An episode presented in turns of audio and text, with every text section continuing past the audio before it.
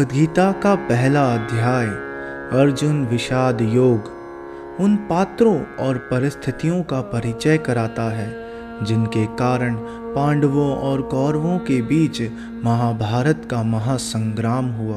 यह अध्याय उन कारणों का वर्णन करता है, जिनके कारण भगवत गीता का ईश्वरावेश हुआ। जब महाबली योद्धा अर्जुन दोनों पक्षों पर युद्ध के लिए तैयार खड़े योद्धाओं को देखते हैं तो वह अपने ही रिश्तेदारों एवं मित्रों को खोने के डर तथा फलस्वरूप पापों के कारण दुखी और उदास हो जाते हैं।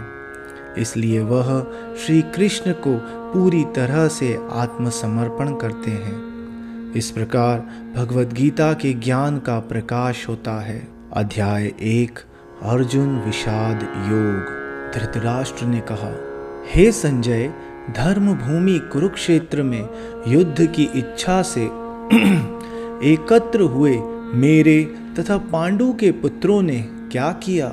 संजय ने कहा, हे राजन, पांडु पुत्रों द्वारा सेना की व्यूह रचना देखकर राजा दुर्योधन अपने गुरु के पास गया और उसने ये शब्द कहे, हे आचार्य पांडु पुत्रों की विशाल सेना को देखें, जिसे आपके बुद्धिमान शिष्य द्रुपद के पुत्र ने इतने कौशल से व्यवस्थित किया है। इस सेना में भीम तथा अर्जुन के समान युद्ध करने वाले अनेक वीर धनुर्धर हैं, यथा महारथी युयुधान, विराट तथा द्रुपद। इनके साथ ही दृशकेटु चिकितान, काशीराज, पुरुजित कुंती भोज तथा शैब्य जैसे महान शक्तिशाली योद्धा भी हैं।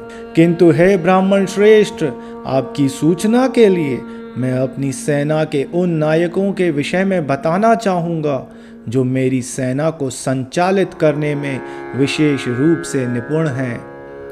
मेरी सेना में स्वयं आप भीष्म, कर्ण, कृपाचार्य, अश्वत्थामा विकर्ण तथा सोमदत्त का पुत्र भूरी श्रवा आदि हैं, जो युद्ध में सदैव विजयी रहे हैं। ऐसे अन्य अनेक वीर भी हैं, जो मेरे लिए अपना जीवन त्याग करने के लिए उद्यत हैं। वे विविध प्रकार के हथियारों से सुसज्जित हैं और युद्ध विद्या में निपुण हैं। हमारी शक्ति अपरिमेय है और हम सब पितामह द्वारा भली भांति संरक्षित हैं, जबकि पांडवों की शक्ति भीम द्वारा भली भांति संरक्षित होकर भी सीमित है। अतएव सैन्य व्यूह में अपने अपने मोर्चों पर खड़े रहकर आप सभी भीष्म पितामह को पूरी पूरी सहायता दें, तब कुरुवंश के वयोवृद्ध परम प्रतापी एवं वृद्ध पितामह ने सिंह गर्जना की सी ध्वनि करने वाले अपने शंख को उच्च स्वर में बजाया, जिससे दुर्योधन को हर्ष हुआ। तत्पश्चात शंख, नगाड़े, बिगुल, तुरही तथा सींग सहसा एक साथ बज उठे। वह संवेद स्वर अत्यंत कोलाहलपूर्ण था। दूसरी ओर से श्वेत घोड़ों द्वारा खींचे जाने वाले विशाल रथ पर आसीन कृष्ण तथा अर्जुन ने अपने अपने दिव्य शंख बजाए। भगवान कृष्ण ने अपना पांचजन्य शंख बजाया। अर्जुन ने देवदत्त शंख तथा अति भोजी एवं अति मानवीय कार्य करने वाले भीम ने पौंड्रक नामक भयंकर शंख बजाया। हे राजन कुंती पुत्र राजा युधिष्ठर ने अपना अनंत विजयी नामक शंख बजाया, तथा नकुल और सहदेव ने सुघोष एवं मणि पुष्पक शंख बजाए। महान धनुर्धर, काशीराज, परम योद्धा शिखंडी, धृष्टधुम, विराट, अजेय सात्यकी, द्रुपद, द्रौपदी के पुत्र तथा सुभद्रा के महाबाहु पुत्र आदि सबों ने अपने अपने शंख बजाए। इन विभिन्न शंखों की ध्वनि कोलाहलपूर्ण बन गई, जो आकाश तथा पृथ्वी को शब्दायमान करती हुई धृतराष्ट्र के पुत्रों के हृदयों को विदीर्ण करने लगी। उस समय हनुमान से अंकित ध्वजा लगे रथ पर आसीन पांडु पुत्र अर्जुन अपना धनुष उठाकर एक तीर चलाने के लिए उद्यत हुआ। हे राजन, धृतराष्ट्र के पुत्रों को व्यूह में खड़ा देखकर अर्जुन ने श्री कृष्ण से ये वचन कहे। अर्जुन ने कहा, हे अच्युत, कृपा करके मेरा रथ दोनों सेनाओं के बीच ले चले, जिससे मैं यहाँ उपस्थित युद्ध की अभिलाषा रखने वालों को और शस्त्रों की इस महान परीक्षा में जिनसे मुझे संघर्ष करना है, उन्हें देख सकूँ। मुझे उन लोगों को देखने दीजिए, जो यहाँ पर धृतराष्ट्र के दुर्बुद्धि पुत्र दुर्योधन को प्रसन्न करने की इच्छा से लड़ने के लिए आए हुए हैं संजय ने कहा, हे भरतवंशी, अर्जुन द्वारा इस प्रकार संबोधित किए जाने पर भगवान कृष्ण ने दोनों दलों के बीच में उस उत्तम रथ को लाकर खड़ा कर दिया भीष्म, द्रोण तथा विश्व भर के अन्य समस्त राजाओं के सामने भगवान ने कहा, हे पार्थ, यहाँ पर एकत्र सारे कुरुओं को देखो। अर्जुन ने वहाँ पर दोनों पक्षों की सेनाओं के मध्य में अपने चाचा, ताऊओं, पितामहों, गुरुओं, मामाओं, भाइयों, पुत्रों, पौत्रों, मित्रों, ससुरों और शुभ चिंतकों को भी देखा। जब कुंती पुत्र अर्जुन ने मित्रों तथा संबंधियों की इन विभिन्न श्रेणियों को देखा तो वह करुणा से अभिभूत हो गया और इस प्रकार बोला। अर्जुन ने कहा, हे कृष्ण, इस प्रकार युद्ध की इच्छा रखने वाले अपने मित्रों तथा संबंधियों को अपने समक्ष उपस्थित देखकर मेरे शरीर के अंग काँप रहे हैं और मेरा मुँह सूखा जा रहा है। मेरा सारा शरीर काँप रहा है, मेरे रोंगटे खड़े हो रहे हैं, मेरा गांडीव धनुष मेरे हाथ से सरक रहा है और मेरी त्वचा जल रही है। मैं यहाँ अब और अधिक खड़ा रहने में असमर्थ हूँ, मैं अपने को भूल रहा हूँ और मेरा सिर चकरा रहा है।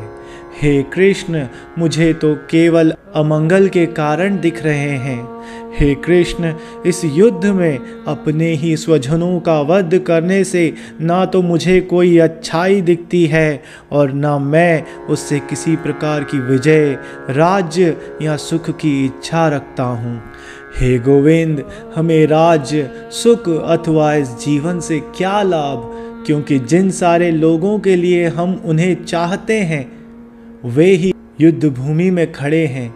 हे मधुसूदन, जब गुरुजन, पितृगण, पुत्रगण, पितामह, मामा, ससुर, पौत्रगण, साले तथा अन्य सारे संबंधी अपना अपना धन एवं प्राण देने के लिए तत्पर हैं और मेरे समक्ष खड़े हैं तो फिर मैं इन सबको क्यों मारना चाहूँगा? भले ही वे मुझे क्यों न मार डालें। हे जीवों के पालक मैं इन सबों से लड़ने को तैयार नहीं। भले ही बदले में मुझे तीनों लोग क्यों न मिलते हों, इस पृथ्वी की तो बात ही छोड़ दें। भला धृतराष्ट्र के पुत्रों को मारकर हमें कौन सी प्रसन्नता मिलेगी? यदि हम ऐसे आतताइयों का वध करते हैं तो हम पर पाप चढ़ेगा। अतः यह उचित नहीं होगा कि हम धृतराष्ट्र के पुत्रों तथा उनके मित्रों का वध करें। हे लक्ष्मीपति कृष्ण, इससे हमें क्या लाभ होगा? और अपने ही कुटुंबियों को मारकर हम किस प्रकार सुखी हो सकते हैं? हे जनार्दन, यद्यपि लोभ से अभिभूत चित्त वाले ये लोग अपने परिवार को मारने या अपने मित्रों से दोह करने में कोई दोष नहीं देखते, किंतु हम लोग जो परिवार के विनिष्ट करने में अपराध देख सकते हैं, ऐसे पाप कर्मों में क्यों प्रवृत्त हों? कुल का नाश होने से सनातन कुल परंपरा नष्ट हो जाती है, और इस तरह शेष कुल भी अधर्म में प्रवृत्त हो जाता है। हे कृष्ण, जब कुल में अधर्म प्रमुख हो जाता है तो कुल की स्त्रियाँ दूषित हो जाती हैं और अस्तित्व के पतन से ही वृषणी वंशी अवांछित संतानें उत्पन्न होती हैं। अवांछित संतानों की वृद्धि से निश्चय ही परिवार के लिए तथा पारिवारिक परंपरा को विनिष्ट करने वालों के लिए नारकीय जीवन उत्पन्न होता है। ऐसे पतित कुलों के पुरखे गिर जाते हैं। क्योंकि उन्हें जल तथा पिंड दान देने की क्रियाएँ समाप्त हो जाती हैं। जो लोग कुल परंपरा को विनिष्ट करते हैं और इस तरह अवांछित संतानों को जन्म देते हैं, उनके दुष्कर्मों से समस्त प्रकार की सामुदायिक योजनाएँ तथा पारिवारिक कल्याण कार्य विनिष्ट हो जाते हैं। हे प्रजापालक कृष्ण, मैंने गुरु परंपरा से सुना है कि जो लोग कुल धर्म का विनाश करते हैं, वे सदैव नरक में वास करते हैं। ओह, कितने आश्चर्य की बात है कि हम सब जघन्य पाप कर्म करने के लिए उद्यत हो रहे हैं। राज्य सुख भोगने की इच्छा से प्रेरित होकर हम अपने ही संबंधियों को मारने पर तुले हैं। यदि शस्त्रधारी धृतराष्ट्र के पुत्र मुझ निहत्ते तथा रणभूमि में प्रतिरोध न करने वाले को मारे तो यह मेरे लिए श्रेयस्कर होगा, संजय ने कहा। युद्ध भूमि में इस प्रकार कहकर अर्जुन ने अपना धनुष तथा बाण एक और रख दिया और शोक संतप्त चित्त से रथ के आसन पर बैठ गया।